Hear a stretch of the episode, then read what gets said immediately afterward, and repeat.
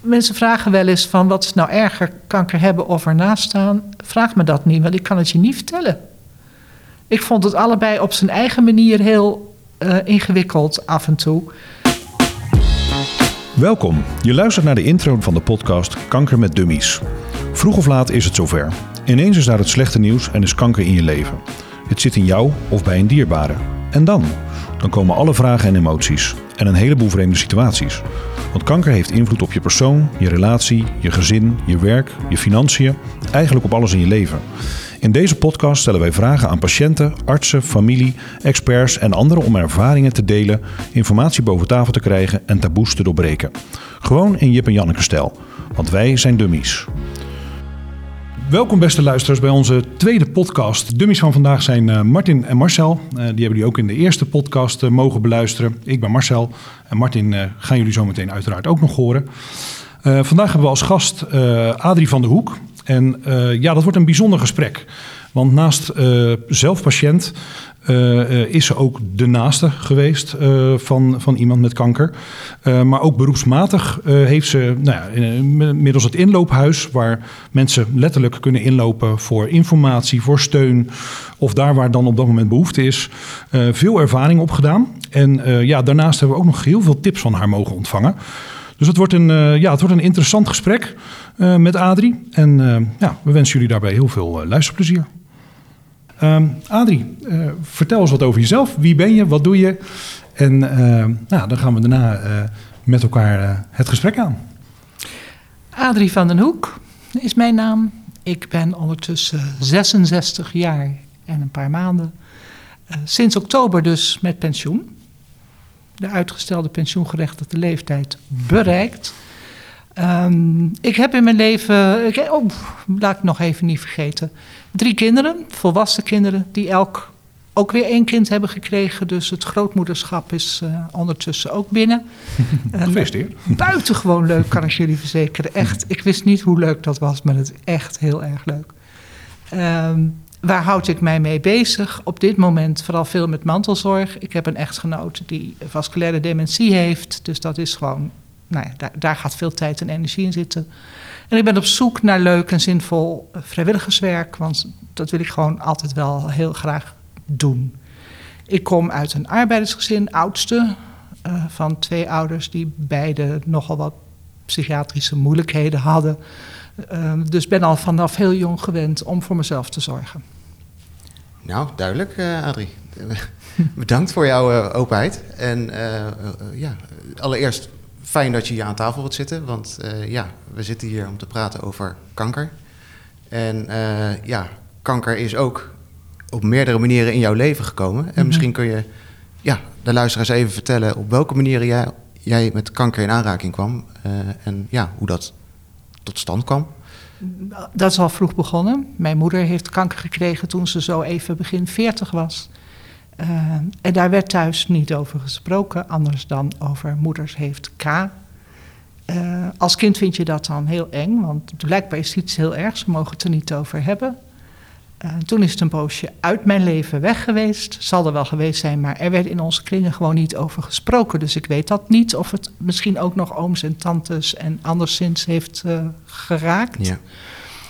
Tot ik in 2004 zelf getroffen werd door borstkanker de eerste keer. Want ik heb het later nog een keer gekregen. Oh, ja. ja. Mijn man heeft prostaatkanker gehad. Ik heb wel eens gezegd, we zouden in een huwelijk alles delen, maar dat moet je niet zo letterlijk nemen. ik geloof ook niet dat hij dat nou helemaal expres deed. Maar goed, daar kwam het dus ook terug. Ik heb een broer die uh, dan heel Hodgkin heeft gehad of heeft. Ja, dat vind ik altijd ingewikkeld, want dat weet je uh, gewoon niet zo goed. Um, een moeder die later ook nog wel een keertje uh, een huidkanker kreeg. En het is jarenlang mijn werk geweest. Ja. Ja. Dat heb ik begrepen. Ja, dat, ja. Daarom uh, zijn we ook zo blij dat je aan tafel bent. Ja. Want uh, ja, een van de doelstellingen die we met deze podcastserie hebben... is ja, eigenlijk het omgaan met situaties rond kanker... eigenlijk wat aangenamer maken. En dan bedoelen we situaties ja, tussen patiënt en zijn directe omgeving... maar ook tussen patiënt en zorgverleners of zorgprofessionals. En jij zit, zit of zat eigenlijk in de bijzondere omstandigheid dat je dat vanuit al die perspectieven hebt meegekregen. Ja. En ja, vandaar dat we ook zo enthousiast waren om jou aan tafel te krijgen. En ja. ja. vooral nieuwsgierig zijn naar je verhaal. Hè? Eigenlijk wat je mhm. ook, ook, aangeeft net van ja, dat kanker eigenlijk een, een, thema is in je leven vanaf zeker moment. En dan nou ja, bijna in alle mogelijke vormen uh, in de mensen om je heen en bij jezelf. Ja. Dat, dat, is ja, bizar, uh, bijzonder, maar vooral bizar eigenlijk als je, daar, als je daarover nadenkt. En ik hoorde jou net zeggen van, uh, hè, vroeger werd er niet over gesproken. Het was eigenlijk een, een, een soort van taboe.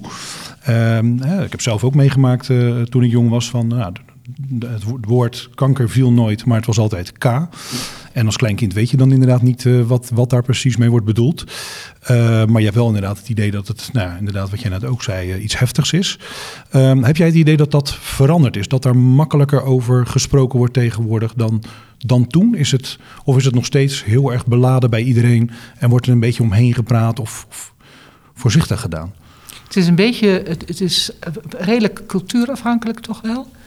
In bepaalde culturen is kanker een straf van God en dan praat je er zeker niet over. Mhm. Ehm, er zijn mensen die er vrij open over praten, maar niet zoveel. Het is misschien omdat het zoveel voorkomt, want je zegt bizar dat er zoveel in jouw leven zit. Maar als je naar de statistieken kijkt, is het eigenlijk helemaal, vrees ik, niet zo bizar. Een op de drie mensen in Nederland krijgt rechtstreeks met kanker te maken, zelf of in de nabije omgeving. En als je dat bedenkt, dan uh, heeft iedereen ermee te maken. Er is bijna geen Nederlander die niet ergens dichtbij met kanker te maken heeft.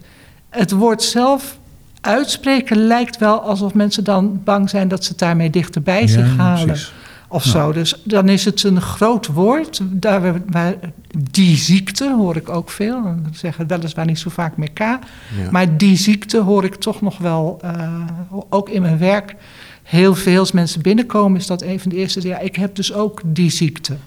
Ja. En dan bedoelen ze niet. Ja, je zou allerlei andere ziektes ook kunnen hebben. Maar daar hebben ze het dan niet over. Nee. Om, toch een beetje bewust afstand te bewaren van, nou ja, dat gevaar, zal ik maar even zeggen, wat dan toch. Uh, ja, ik denk ook, kanker heeft natuurlijk jarenlang synoniem gestaan aan dood. Mm -hmm. Ja, ik denk dat dat die, die enorme lading ja. geeft.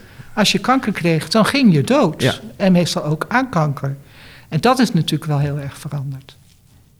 Ja, gelukkig. Hè? Er zijn natuurlijk echt behoorlijke stappen inderdaad gemaakt. Uh, voor diverse vormen van kanker natuurlijk ook. Want het is natuurlijk ook nog eens een keer dat het in diverse vormen natuurlijk uh, voorkomt. Maar ja, de behandelbaarheid inderdaad. Uh, hoor je toch vaak dat dat nou, sprongen vooruit gaat. Ja, en ik ben er niet zo zeker van dat, in de, dat mensen zich dat realiseren. Dat steeds vaker mensen gewoon overleven met kanker. Um, soms zelfs, kanker is ook steeds vaker een vorm van chronisch ziek zijn geworden. waarbij mensen misschien niet kankervrij zijn, maar wel um, behoorlijke kwaliteit van leven voor een langere periode kunnen hebben. Um, dat was vroeger gewoon niet zo. Er zijn zoveel meer behandelingen gekomen die daar ruimte voor bieden. En ja, er gaan ook nog steeds mensen dood aan kanker. Ook dat. Nou, misschien dat het in die tijd hè, dan ook uh, iets aan lading hè, misschien uh, uh, afneemt. Maar goed, wij vinden ondanks hè, dat, dat het natuurlijk gewoon ook een hele ernstige ziekte is, maar die in sommige gevallen ook heel goed behandelbaar is, dat er toch over gesproken moet kunnen worden. Mhm. Want ja, jij gaf het eigenlijk al aan, iedereen krijgt er eigenlijk linksom of rechtsom mee te maken. En um, ja, ik wilde ook eigenlijk, hè, ik heb het zelf in mijn, in mijn leven ook diverse keren meegemaakt. Zelf niet als patiënt, gelukkig. Um, dus ik kijk er vooral naar vanuit het perspectief uh, van iemand uh, ja, uit de familiekring of een collega uh, in die sferen. Um, maar ik wilde daar wel, ja, ik, ik merkte daar toch wel wat spanningen mm -hmm. soms. ja, in situaties waar ik dacht, van, waar doe je nou goed aan? Uh, als, als, ja, als je daar dus als uh, iemand omheen staat. Hè, want je, iemand krijgt slecht nieuws. En ja, dat is, ja, het is niet een lichtzinnig iets. Kun jij ons nog even terugnemen naar, nou, laten we even zeggen, die, die, die eerste keer dat jij kanker kreeg? ja, hoe ging dat? Want jij ging naar de, naar, de, naar de arts toe, want je had misschien klachten of je had geen klachten. Nee, ik had wel klachten. Het begon in eerste instantie met een beetje eczeem op mijn borst. Ehm, en het heeft 2,5 jaar geduurd voor de diagnose uiteindelijk is gesteld. Zo. Dus dat is Dat best is een hele lange eh, periode ertussen. Terwijl achteraf duidelijk is dat het er wel al die tijd gezeten heeft. Ehm, hoe mensen daar dan op reageren, hoe je er zelf op reageert, ja, dat, ik weet nog dat ik vooral verbijsterd was. Omdat ik er eigenlijk vanuit gegaan was van... het is niks, het is, Ja. eh, het is een beetje gerommel in de marge. Ja. Ehm, het ook een verschijningsvorm had die ik niet terugkende uit de verhalen. Dus dat maakt dan ook wat lastiger. En ik hoorde het, stond toevallig op de dag dat mijn schoonmoeder overleed. Oh, Hey. Mijn man was onderweg naar zijn moeder toe, wist dat ze slecht lag. Zij was 91, overigens zelf ooit ook borstkankerpatiënt. Dus voor mij Nou. was het een soort, eh, wel gelijk een soort signaal van het komt goed. Zij is er 93 mee geworden, dus ik ga gewoon ook minimaal voor die, eh, voor die cijfertjes. Eh, maar waar ik eigenlijk alleen maar aan over nadacht was... wat moet ik hem nou straks het eerst vertellen, mijn man... dat ik kanker heb of dat zijn moeder dood is? Het was zo'n Ja. rare, rare situatie... dat ik me echt niet kon voorstellen wat je dan als eerste moest doen. Ehm, en wat ik wel merkte was dat mensen heel erg de neiging hebben... dat ze je willen stimuleren. Een soort- Dat is ook een vorm van ondersteunen, denk ik... door te Ja. roepen, vechten, hè? Wel Ja. vechten, hè? En daar kon ik in ieder geval niet zo goed tegen. Misschien vindt een ander dat prettig, dat is goed mogelijk. Maar Ja. zelf had ik zoiets, hoe dan? Ja.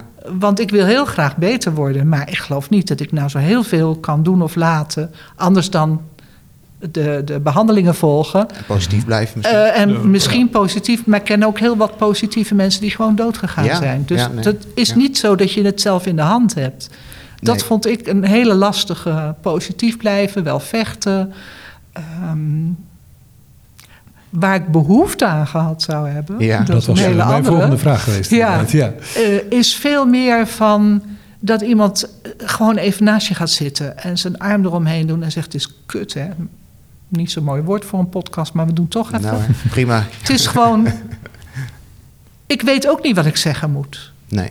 Dat is een veel steunender iets dan dat mensen het idee hebben dat ze het op moeten lossen. Kunnen ze niet. Ja, dat is gek genoeg eh, wel wat vaak aan de hand Ja. is, hè, natuurlijk. Mensen willen eh, ja, eh, je steun bieden. Ja. Of in ieder geval eh, ja, laten weten dat je aan ze denkt. Dat je, dat je ja, begaan bent eh, met iemand. En, en ik betrap mezelf er eigenlijk elke keer weer op. Dat hè, in deze tijden dan eh, gaat dat er vaak...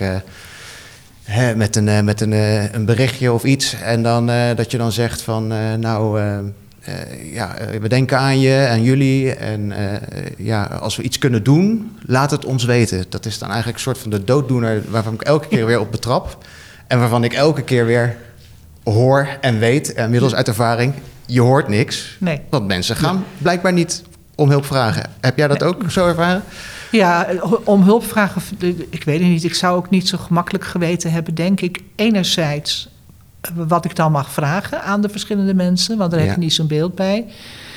Ik heb wel ondertussen geleerd van, wees nou maar gewoon concreet. Bijvoorbeeld, vraag nou gewoon eens, is het fijn als ik een dag de kinderen bij me neem? Ja.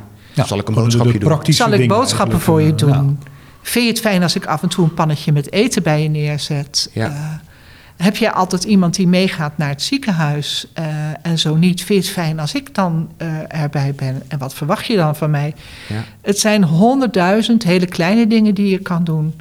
Eh, eh, wat steunde waren lieve kaartjes. Ja.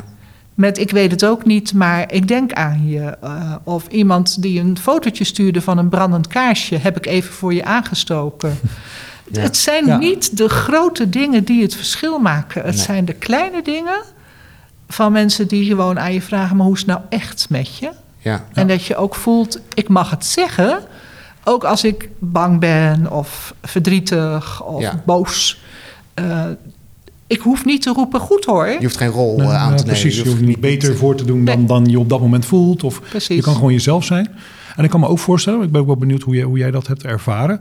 eh, dat het ook fijn is om gewoon alledaagse dingen, of misschien het nieuws van vandaag, gewoon als onderwerp van gesprek te hebben. En niet als je op het moment ziek bent, zeg maar zeggen, dat iedereen alleen maar informeert daarnaar.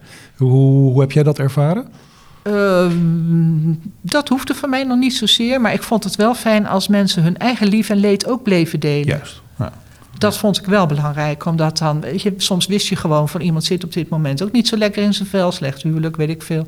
En als je dan zegt van hoe is het nou met jou, dan zeg je nee, nee, we gaan het wel over jou hebben. Ja, ja. die wederkerigheid, hè? dat het uh, Ja. er was altijd. Dat, Alsof dat je die blijft. ineens eh eh, soort afgekeurd bent op een aantal vlakken, dat vond Ja. ik best wel lastig. Ja, ja. Ja. Nee, dat kan. Of dat mensen de afweging maken in gradaties van ellende.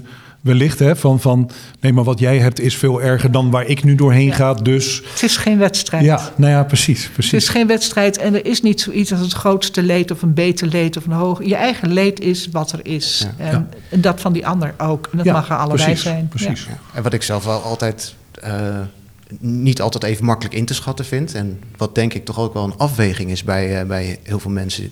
eh, is dat je.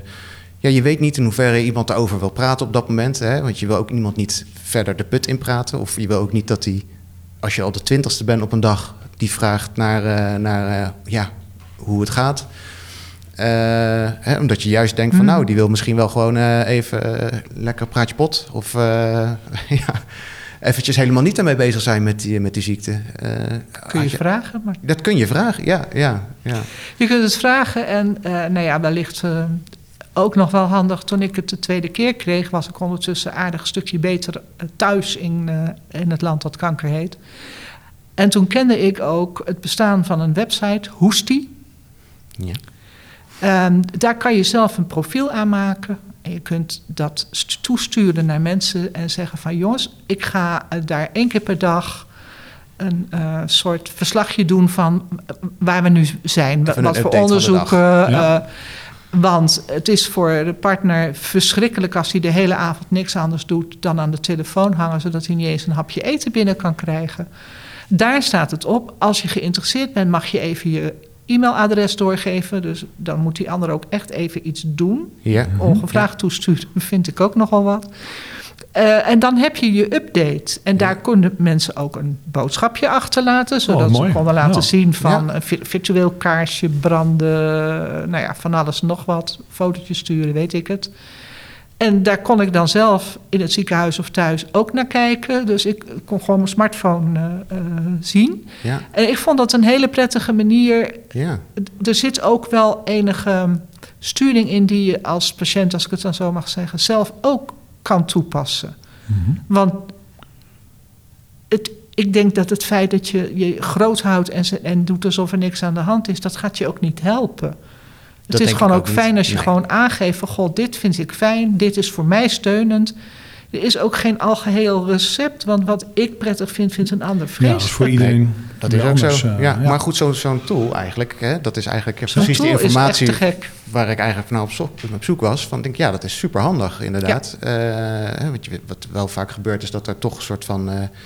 eh, misschien een, een eerste of tweede lijns contactpersoon ontstaat... die misschien informatie gaat coördineren. Althans, zo heb ik dat wel eens zien ontstaan. Hè, vooral tegenwoordig met de moderne communicatiemiddelen... met, met WhatsApp-groepjes en dat soort dingen... Eh, waar bijvoorbeeld ook dingen in werden afgevangen om te voorkomen dat eh, de patiënt of het gezin van de patiënt overladen wordt met inderdaad goed bedoelde berichten of goed bedoelde vragen.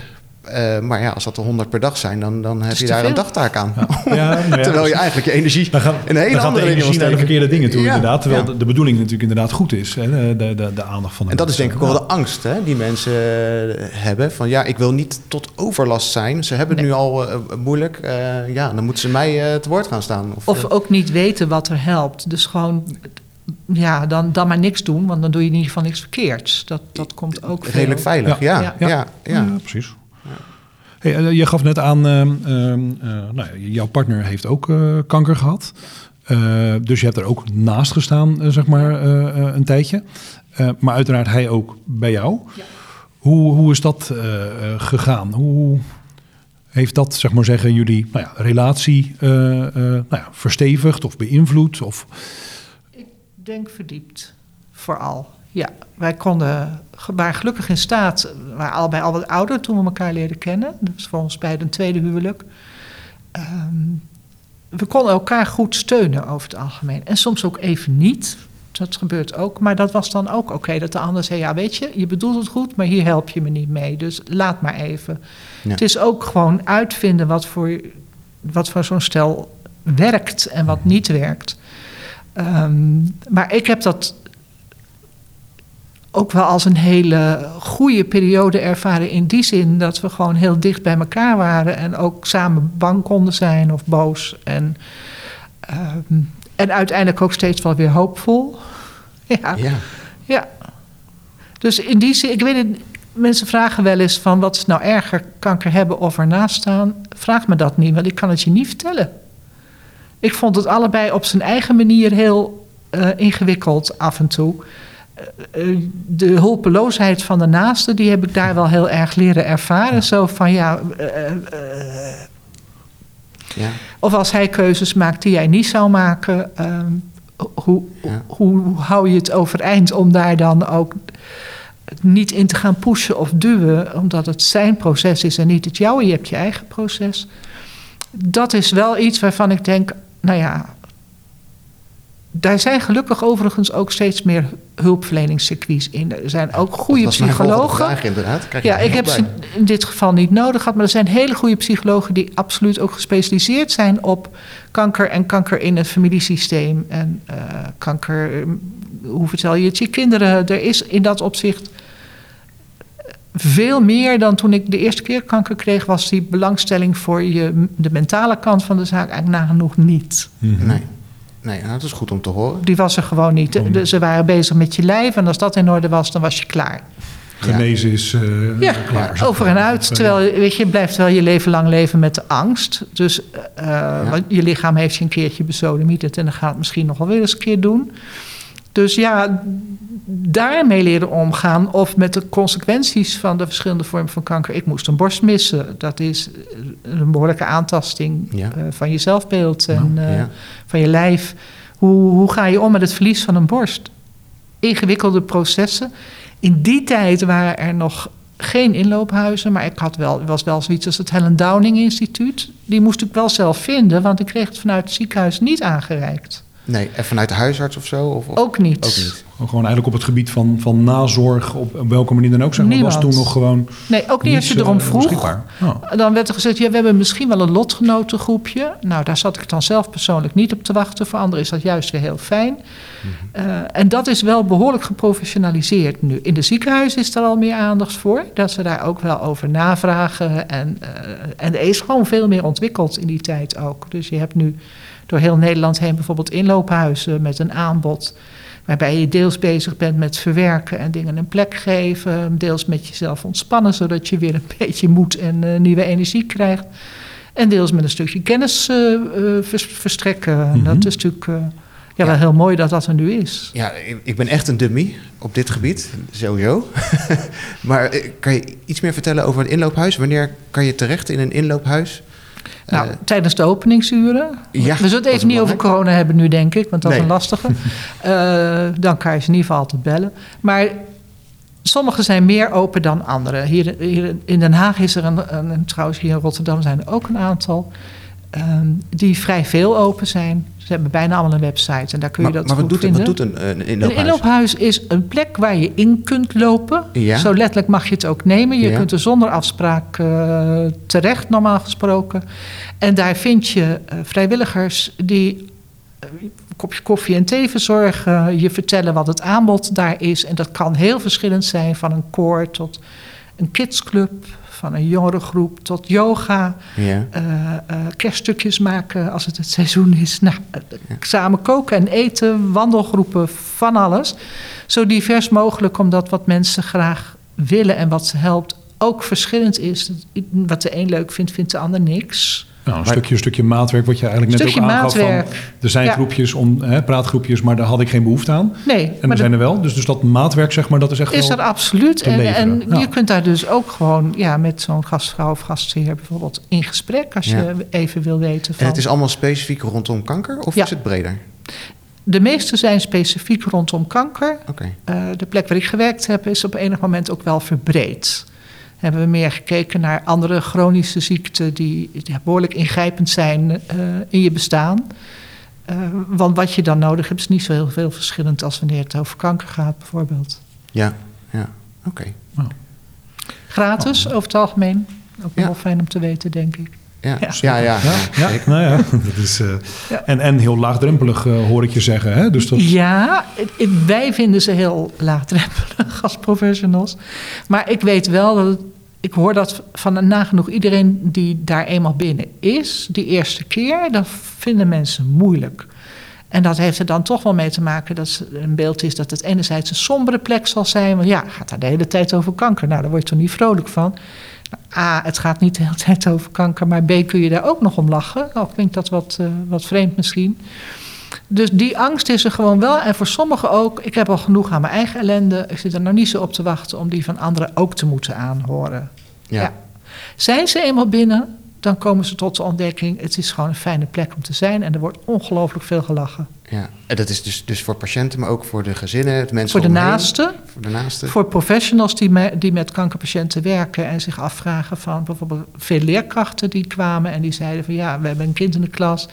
Zijn vader gaat eh, ja, tussen nu en over een jaar, zoals het eruit ziet, eh, sterven aan kanker. Hoe begeleid ik die nou? Ja. Hoe ga ik daarover praten in de klas? Ja, heel waardevol. hm, Ja. mooi dat, eh, Ja. Dat het op die manier ook kan. En dat dus ten opzichte van jouw eerdere ervaring van pak een beetje, nou, wat is het, 18 jaar geleden, 16 jaar geleden, dan toch de wereld wel eh, eh, daar een stuk verbeterd is. Eh, dat er in ieder geval aandacht is voor de, Ook ja, dat de ontwikkeld. Ja, ja, ja. ook dat ontwikkeld. En, en nog mooier moet ik eerlijk zeggen, maar dat is dan even de persoonlijke noot, dat je dat zelf dan ook nog weer hebt kunnen doen. Ja, ik- ik heb heel even afgevraagd van moet ik dit werk nu blijven doen? Eh, zeker in het begin, als je ook nog niet weet van, van wat gaat er uitkomen hè, en in hoe behandelbaar ben ik of niet. Ja. Ehm, ik heb het eerste half jaar geen intakes gedaan, omdat ik zelf dacht van nou, dat moet ik even niet doen. Dat komt veel te dichtbij en straks ga ik zitten janken in plaats van eh, dat- ik kan luisteren naar, eh, naar een ander. Maar op enig moment voelde het juist wel heel prettig om vanuit alle ervaringen die je hebt daar gewoon je werk te kunnen doen. ja. En jouw, jouw rol daar binnen het, eh, binnen het inloophuis? Ik ben begonnen als vrijwilliger daar, maar ik heb de laatste drieënhalf jaar daar gewerkt als coördinator. Dus zorgen dat er een programma ligt. Vooral zorgen dat er geld binnenkomt. Een hele belangrijke. Ja, tuurlijk. Eh, en dat we bekend zijn bij de verwijzers, eh, bij potentiële gebruikers, bij ehm, subsidiegevers. Fijn, in de volle breedte. ja. Op de kaart zetten van het ja, huis. dus zorgen dat het huis er blijft. Het Ja. blijft, kan doen wat het doet. Absoluut. Ja, dat je het eigenlijk borgt. Nou, heel belangrijk. Ja. En mooi en zinnig werk ook gewoon. Ja, ja. Ja. En, en als mensen die zitten te luisteren, die denken van nou, dat, dat, eh, kan ik daar ook iets doen bij zo'n inloophuis? Ze hebben bijna allemaal wel vacatures voor vrijwilligers. Dus Je kan daar kopjes koffie schenken? je of, kan er eh, kopjes koffie schenken, je kan de tuin onderhouden. Je kan, het- er is zoveel te doen dat er eigenlijk altijd iets, iets is. Ja. waar jij kan en waar jij eh, plezier van hebt. Nou Ja. ja. dat is goed om te weten. Ik bedoel, Op de eh, website van het IPSO vind je ze door heel Nederland heen. IPSO inloophuizen. Ja, Eh, en dan kan je altijd zien wat is dichtst bij jou in de buurt. En dan neem je gewoon contact op. ja. nou, bij deze een, een mooie oproep aan, aan de luisteraars, denk ik. ja, nou, inderdaad. ja Eh, inderdaad. Ja. Waar ik, waar ik zelf nog ook even benieuwd naar ben, Adi, is dat ehm, je bent, bent zo'n heel traject doorgegaan. Ehm, en, en hoe pak je daarna de draad weer op? Wanneer wordt het weer, nou ja, voor zover het überhaupt kan, eh, gewoon leven? De eerste keer was dat voor mij na vijf jaar. De beroemde vijf jaar, als de arts zegt, en nog steeds geen uitzaaiingen tevoorschijn gekomen. En de arts die ik toen had, eh, op een gegeven moment tegen mij zei: Nou, nu kun je voortaan voor de controles weer gewoon eh, naar het bevolkingsonderzoek. Nou, hoef je niet meer in een specifieke situatie. Dat vond ik in eerste instantie wel eng. Ik zei, maar ik wil veel liever bij jou blijven, want jullie kennen me hier al. En, eh, ja, ja, zei hij. Maar het probleem zit er een beetje in dat dan ik eigenlijk een boodschap afgeef dat je nog steeds in een bijzondere positie zit. En je bent gewoon gezond. Dat hielp Ja. mij ongelooflijk. Ja. Dat een arts tegen je zegt van het is niet meer nodig dat je extra eh, maatregelen neemt. Dat was denk ik het moment waarop ik langzaam kon loslaten eh, dat ik een kankerpatiënt ben. Maar dat, ik- dan wordt het, ik was een kankerpatiënt. Ja. Dat is een groot verschil. Ehm, dat kwam dan af en toe nog wel weer terug. Als je ergens een bobbeltje had waarvan je dacht, hè, al was het op je hand. Zal toch niet. Nou ja, dat, dat blijft aan een poos, maar het dooft uit. Het dooft uit. Dus je hebt meer vertrouwen weer dat het lichaam nou ja, Ja, gezond is. eh, dat, Toch wel. Ook, ook, Ja, ja. ook aan moeilijke dingen ween je. En op een gegeven ogenblik was ik er eigenlijk niet meer zo mee bezig. En toen kwam het terug. Nou, het kwam niet terug. Het kwam opnieuw, moet ik goed zeggen. Het was een nieuwe eh, vorm van borstkanker. En daar is voor mij een belangrijk moment geweest toen er werd gesproken over wel of niet preventieve chemo's achteraf in het eh, traject. En ik ervoor koos om dat niet te doen, omdat het mij niet goed helder was wat de winst eh, lichamelijk daarvan zou zijn. En mij wel heel helder was wat het me zou gaan kosten. Ja. Eh, dat heb ik wel een poos eng gevonden. Zo van ja, in hoeverre eh, geef ik daardoor kanker meer een kans om. Ja, je weet nooit helemaal zeker of er ergens toch niet een ontsnapte cel is Nee. daar ben ik veel mee aan het werk geweest. Eh, ook om gewoon tegen mezelf te zeggen: Oké, nou zeg je, ik wil geen chemo's, want ik wil kwaliteit van leven. Dat staat voor mij helemaal vooraan. Maar als dat dan betekent dat je voortdurend bang gaat zijn, dan heb je nog geen kwaliteit van leven. Nee. Dan wint die rotkanker het alsnog. En dat is het moment geweest waarop ik besloten heb: Oké, als ik bang word, dan kijk ik er maar even naar. Want natuurlijk word ik af en toe bang. Dat is gewoon onvermijdelijk. En dat geeft ook niet. En dan roep ik tegen mijn bang zoiets als: Je bent nog niet aan de beurt. Voor zover ik weet is er niks aan de hand. Kan natuurlijk dat er morgen wat boven komt, maar dat zie ik dan wel weer. En tot die tijd moet jij maar even, dankjewel dat je me alert houdt, maar moet je maar weer even gaan slapen, want het is nu niet. Ja. En dat lukt bijna altijd. En af en toe niet. En dan heb ik een of-dag. Nou ja, dat Ja. is dan gewoon zo. Nou, dat mag dan ook, zeg Dat mag Gewoon, dan. Ja. Ja. Ja. Ja. Wat bij mij dan wel hielp, is dat ondertussen eh, bij mijn man van alles gebeurde met een herseninfarct en zo. Waardoor gewoon eh, eh, andere dingen voor gingen liggen, waardoor je er dan dus ook gewoon minder mee bezig bent. Ja. Dat, dat helpt Ja. dan vreemd genoeg ook. Ja, tuurlijk. Ja, dat lijkt me heel, eh, heel logisch. Ja. En ehm, ja, je gaf net zelf al aan, hè, dus de- rondom behandelingen er komen ook heel veel keuzemomenten. Ja. En, en, en nou, vanuit jouw ervaring ook dat je met, met, eh, met, met lotgenoten hebt gesproken. Ehm, ja, hoe, hoe, hoe- gaat dat met bijvoorbeeld als mensen eh, second opinions eh, willen? Ehm, of, of, ja, vaak begint het bij een gevoel. Hè? Mhm. Eh, je krijgt een voorstel voor een, eh, voor een behandeling van je behandelend arts. Nou, daar kan je vol voor gaan. Of moet je altijd verder gaan kijken? Of eh, ja, Nee, ik denk niet dat je altijd verder moet gaan kijken. Ehm, wat ik steeds vaak. wij hebben heel vaak in het inloophuis mensen op bezoek gehad. die dan zeiden: van de dokter stelt dit of dat voor.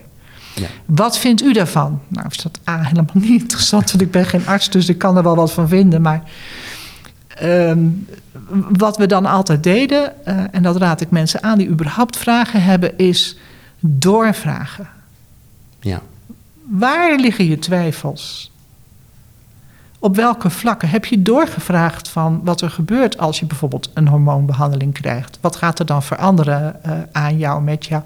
Dus mensen heel erg leren om dat ze vragen mogen hebben. ja, En dus als je luistert en je weet het niet, ga voor jezelf heel goed na. Wat voor vragen heb ik nou eigenlijk? Waarom twijfel ik Eigenlijk bij erover? zichzelf te raden gaan, waar komt die Ja. onzekerheid vandaan? Van, Waar ik heb een twijfel en waar zit die dan in? Waar ben ik dan bang voor? Ja. Eh, of wat hoop ik? En als je dat alvast voor jezelf op een briefje zet... en je neemt dat mee naar je volgende gesprek... dan kom je er wel uit, Ja. over het algemeen. En dan kan het zijn dat het nog steeds niet goed voelt... en dan is er niks op tegen om een second opinion aan te vragen. En ik heb een gevoel, wat jij net zegt, dat op een briefje zetten, dat dat best belangrijk Ja. eh. Is. Hè? Ja. En Want Ja, jij je zei dus- vergeet het. Want jij zei Ja. dus straks van bij mijn eerste diagnose, toen wist ik niet eh, hè, wat ik nou, welk Nee. slecht nieuws ik eerst moest vertellen. Maar dat impliceerde eigenlijk, was jij alleen naar Ja. het gesprek gegaan? Ja, nou ja, ik zou daar wel met mijn man naartoe zijn gegaan... maar zijn moeder lag op sterven, dus hij ging daarheen. omstandigheden. Ja, en ik kwam eigenlijk alleen maar om even te vragen: van er was een ontsteking gaan plaatsvinden in die borst. Van, eh, ik wist helemaal niet dat die uitslag er al zou zijn. Die zou Nee. er de week daarna pas zijn. En, en eh, ja, Dus ik was daar Een alleen. redelijke Nooit doen.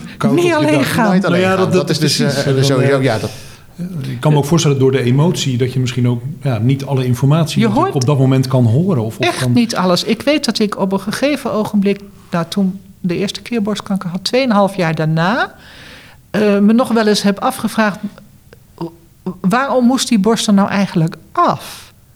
Ja. Had dat niet met een partiële of een. want het waren toch nog netjes ingekapselde cellen, zo had ik het onthouden en gehoord. En mijn man, die bij een volgend gesprek er uiteraard wel bij is geweest, zei: Nee, dat heeft hij toch gezegd. Ja. Ik was het kwijt. Ik heb dat. Sommige dingen hoor je niet, waarschijnlijk om jezelf in bescherming te nemen. Of omdat je met je. Het gaat zo ontzettend veel door je heen. Ja. Je kunt het domweg niet. eh, sommige artsen zijn ook zo slim om de dag erop een vervolgafspraak te plannen. Ja. En eigenlijk zou je daar standaard om moeten vragen. ja. Even gek gezegd, zou je bij wijze van spreken zo'n gesprek mogen opnemen? Is dat iets wat Dat gebeurt? mag. Dat mag. Ja. Ja. Nou, dus dat- misschien zijn er dokters die het niet willen, maar dan moet je je afvragen of je daar wilt zijn. Ja. Ja, nou ja, Ja. inderdaad. Maar je, je vraagt het dan en dan, eh, ja, dan weet je inderdaad. eh, Ja, want je hoort een aantal dingen niet. nee, dat kan heel goed voorstellen. Ja. Het komt, er komt nogal wat binnen en, en er zijn dan dingen bij waarvan je denkt, pas later denkt van, maar waarom moet dat dan eigenlijk? ja. Ik, dat, dat, Nou ja, en zo'n arts die zit daar natuurlijk vanuit zijn professionaliteit in, vanuit zijn ervaring. Jij bent een, een, een eh, ja, gek gezegd, een ziektecasus ook. ja, En ik ben dus ook heel benieuwd naar ehm, hoe die dat nieuws bij jou bracht toen der tijd. Eh, eh, kan jij dat, dat nog terughalen? Ja, dat kan ik de eerste keer al helemaal. eh, nou, van allebei de keren al wel heel goed eigenlijk. De eerste keer kan ik me herinneren, ja, ik kwam dus eigenlijk niet voor die uitslag, maar omdat er. En, ehm, als je normaal gesproken voor de uitslag komt, dan is er naast de arts ook een mama-verpleegkundige ehm, bij de afspraak aanwezig. En de arts die vertelt wat hij aangetroffen heeft en wat ze gaan doen.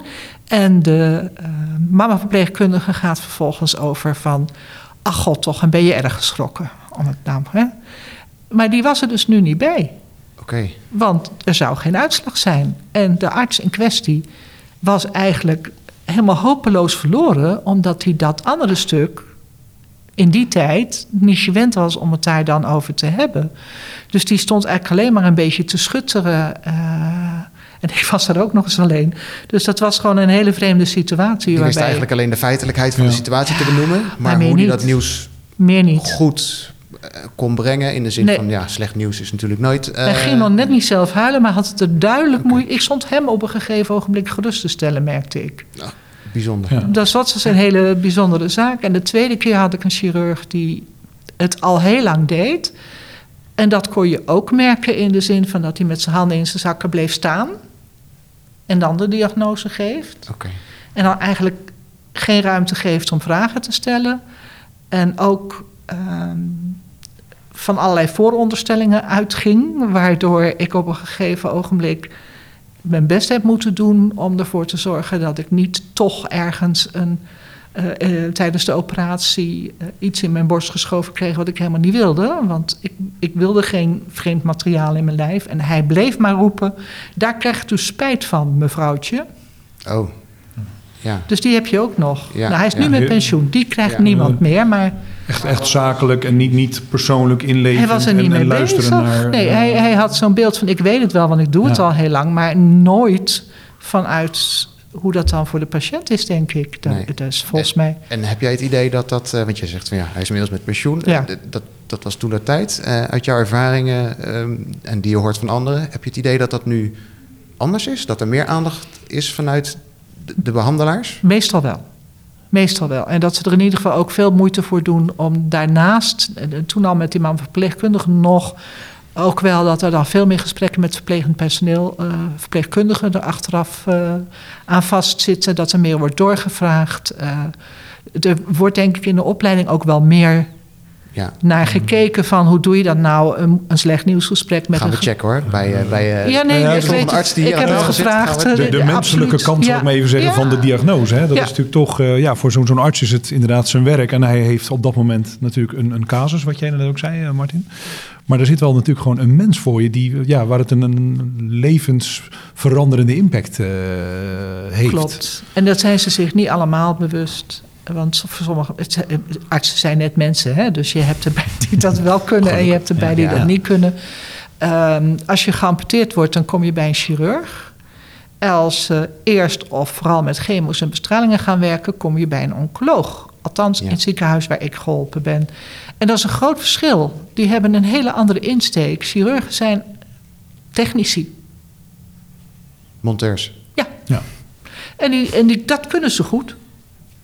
Maar die zijn verder niet zo bezig uh, met de rest. En uh, die, die hebben ook uh, veel korter contact met de patiënt. Want ja, je bent er een keer voor je geopereerd wordt. En dan, ja. en dan komt u nog even vlak voor de operatie langs. En dan misschien daarna nog één of twee keer.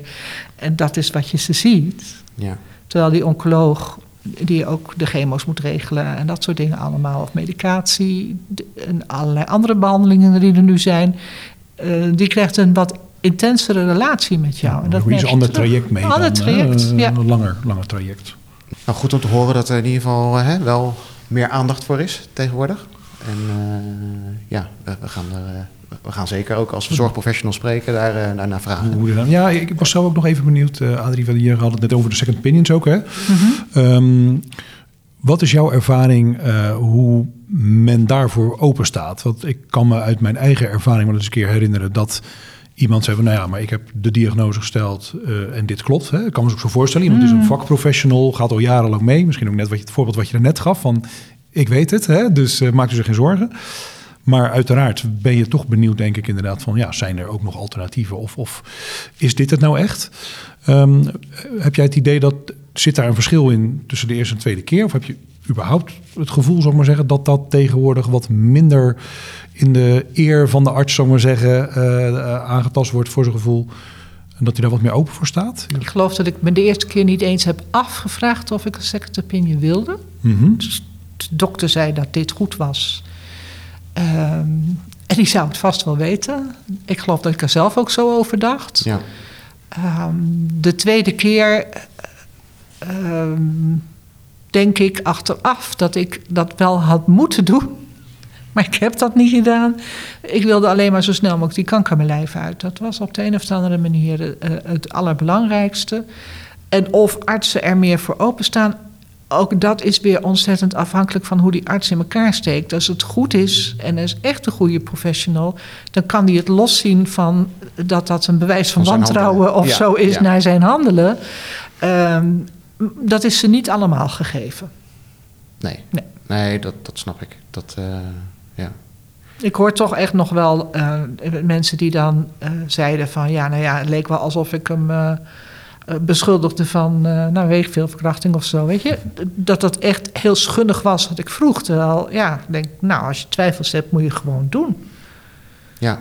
Want Nou ja. eenmaal een borst eraf kan hij er niet meer eh, zomaar aangezet. En eenmaal een chemo genomen, heeft hij zijn gevolgen eh, in je lijf voor veel langere tijd dan je wil. Dus het is heel prima Ja. dat je bij zoiets ingrijpends zegt van... ik weet het niet zeker, ik wil er gewoon nog een keer van iemand horen. En als je als patiënt nou wil weten wat voor eh, alternatieve behandelingen er dus in Nederland, laten we even simpel beginnen, in Nederland zijn. Eh, is daar dan een simpele manier om daar achter te komen? Ik, ik zou waarschijnlijk gaan googlen, net zoals ieder andere. Ja, dat, dat is ook een prima manier, zei het. Dat je dan wel even moet weten welke websites eh, betrouwbaar zijn. Dus eh, op KWF vind je daar veel over. Dat is een goede website. Kanker.nl is een goede website. Oké. Eh, en de academische ziekenhuizen hebben daar goede dingen over staan. Je vindt ook een hoop rotzooi. Ja. Als je gewoon googelt. Ja, en dan. Dan, dan, Dan word je eh, alleen maar meer in verwarring gebracht zonder dat het je wat brengt, denk ik. Ja, ja. Ja. maar ja, goed, als je dingen leest op zo'n moment, als je net het nieuws hebt gehoord, eh, dan, dan eh, kan ik me voorstellen dat je elke strohalm aangrijpt en dat in ieder geval gaat verkennen. Dus op- Nee, je wordt doodgegooid met foldertjes. Meestal krijg je in het ziekenhuis gelijk al een tasje letterlijk mee met een hele berg folders erin over jouw specifieke vorm van kanker. Eh, Klinkt op zich positief. ja, dat is ook fijn. Informatievoorziening is dan ja, eh, die is, die is, die is beter vrij- geworden. Die is een stuk beter geworden. Ja. Ja. Ja, Dat gaan ze echt, dat pakken ze tegenwoordig steeds professioneler aan. Dus er is een foldertje over de anesthesist, maar er is ook eh, eh, een foldertje over borstkanker en een, een, een foldertje over eh, lymfoedeem. En afijn, alle, alles waar je tegenaan kan lopen Ja. zit daar al wel in. Inclusief vaak het, het foldertje tegenwoordig van het inloophuis bijvoorbeeld. Oké. Dus dat gaat een stuk beter. Dan krijg je dan ook een soort eh, leeswijzer bij? Of is ieder, ieder foldertje op zich zeg maar, aan jou om dat eh, nou ja, uit te spitten naar de informatie die jij dan die relevant is voor jou op dat moment? Ja, ik zou zelf, he- hebben het ook wel eens met ze over gehad, fijn vinden als ze het wat beter doseerden. Want je kunt in het begin toch maar zoveel tot je nemen. En een aantal dingen die, Ja. daar kijk je niet eens naar. Dus ik denk dan van doe dan vooral wat eerst. Eh, moet. En dan de rest in een later foldertje als het ook binnenkomt. Ja. Want bij mij is dat hele tasje eh, eh, gewoon met oud papier terechtgekomen. Ehm, nou, Adrie, je gaf net aan eh, dat eh, hè, in de informatievoorziening... Nou, internet is heel even de revue gepasseerd. Eh, nou, de, de, de brochures, hè, het tasje waar je het net over had. En voor de een zal het een heel goed werken, voor de ander het ander. Ehm, ik kan me ook voorstellen dat ja, mensen niet weten van... Goh, waar moet ik beginnen? Eh, het lijkt een oerwoud. En dan moet je maar nou ja, voorzichtig met dat kapmes ergens beginnen... en hopen dat er een pad eh, ontstaat. Ehm, is het wat jou betreft, vanuit jouw expertise en ervaring, eh, nu voldoende? Of zijn er echt zaken die nog ontbreken in dat hele spectrum van informatievoorziening? En wat, wat zou dat dan zijn? Ik vind dat wat er het belangrijkste wat er ontbreekt is eh, aandacht hebben over hoe je dit kunt communiceren met kinderen. Ja. Want eh, mensen met kanker hebben kinderen of eh, in de omgeving. eh, ik zowel vanuit mijn werk ken ik dat heel goed, eh, maar ook persoonlijk dat ik dan denk: hoe leggen we ons kleinkind nou uit wat kanker is, zonder haar te bang te maken, maar ook met nou ja, reëel genoeg van wat er dan speelt. En er is best veel. Er zijn heel veel kinderboeken van als er nog wat is er. Ehm, tegelijkertijd, dat moet je dan wel zelf zien te vinden. We hebben kankerspoken.nl, ook zo'n website waar, eh, ja, er zijn goede websites, echt waar. Waar heel veel te vinden is voor kinderen eh, en voor hun ouders en voor leerkrachten, et cetera. Maar waarvan ik dan wel denk van wat daar nog eh, bijvoorbeeld aan ontbreekt, is A, dat je weet dat dat er is. Dus, dus Ja. zou in dat tasje met folders alsjeblieft ook een foldertje mogen liggen over hoe vertel ik het mijn kinderen. Ja. Eh, en B, dat je dan kan kiezen van ik wil mijn kind iets vertellen over chemo, bijvoorbeeld als dat speelt. Of ik wil met mijn kind leren praten over de dood, als dat dan speelt. Eh, eh, en dat je heel gericht kan zoeken in die bibliotheek die ze daar wel hebben, op onderwerp. Ja. En Want voor nu moet verschillende je de- leeftijden, denk ik. En verschillende leeftijden. Want nu moet je er doorheen ploeteren. En dan maar hopen dat je precies tegenkomt wat voor jou En je hebt al genoeg past. te ploeteren. En je hebt al genoeg Ja. te ploeteren. En je moet, je moet niet vergeten, je hebt niet zoveel tijd. Want die vragen die komen vrij snel. Ja. En de klok tikt door. vaak. En de klok tikt dat is door. eh, onverbiddelijk. Ja. En de klok tikt erdoor. Ze zijn er wel die wat makkelijkere boekjes waar eigenlijk de grote lijnen in staan. Uh, S'nachts hoor ik de troostvogel zingen. Is er een waar eh, op basis van interviews met kinderen en hun ouders eh, de do's en de don'ts goed in staan. Heel leesbaar. In een avond ben je er doorheen. En daarvan denk ik eigenlijk zou dat standaard in dat tasje moeten zitten. Ja. ja, nou ja, goed. Eh, wat wij hier roepen, hè? het komt niet fysiek in het tasje te zitten, maar Precies. komt ook eh, bij de mensen Ja. uiteindelijk. Dus, eh, dus linksom of rechtsom, hele, hele goede tips, denk ik. Absoluut, absoluut. En ehm, ja, ondanks eh, de hoeveelheid aan informatie en, en, en ook je ervaring die je hebt willen delen met ons, eh, is er nog iets wat je onze luisteraars zou willen meegeven? Is er iets in het proces waarvan je zegt van, ja, dat, dat, dat hou hier rekening mee? Of, of, of ehm, Wees niet groter dan je bent. dat is een heel mooi. Dat is een hele diepe, maar een Kort, hele eh, kort maar Ja. krachtig. Ja, nee, Ja. eh, heel mooi. Je Ja. mag bang zijn, je mag balen, je mag kwaad zijn, je mag hoopvol zijn eh, en dat mag je delen. Nou, ik vind het een hele, hele mooie. Hij komt bij mij ook gelijk, gelijk binnen. Dus ik hoop dat dat ook, eh, ook voor de luisteraars zo zal zijn.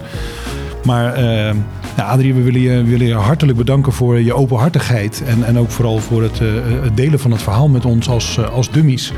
Ja, ik denk dat ik ook namens Martin eh, spreek dat we dit Ja, ja, een, een, een hele bijzondere en mooie ervaring hebben gevonden. ja, en wie En, weet dat we jou nog een keer terugvragen, hè? want we hebben nog een heleboel vragen. De Maar- vragen die blijven zeker komen. En, en dat geldt ook voor luisteraars. Die zullen ongetwijfeld ook nog vragen hebben. Of naar aanleiding van deze podcast zelfs nog meer vragen hebben. Ik denk dat het eh, goed is om te vermelden dat eh, de, de informatie en de links die genoemd zijn, dat we die ook even op de website zetten. Dus voor wie dat eh, wil, daar rustig kan nakijken en nalezen en doorklikken. En eh, ja, dan denk ik voor nu dat we gaan afsluiten. Prima. Dankjewel Adrie. Dankjewel. Jullie bedankt. Mooi initiatief. Graag gedaan. Graag gedaan. De podcast Kanker met Dummies is een uitgave van Stichting One Love for Life en is powered bij Rauw CC. Wij danken onze gasten voor de openhartigheid en jou voor het luisteren. Like en share onze podcast en help ons anderen te bereiken. En vergeet je ook niet te abonneren. Heb je vragen, suggesties of andere belangrijke informatie? Get in touch via oneloveforlife.nl. Thanks namens alle dummies.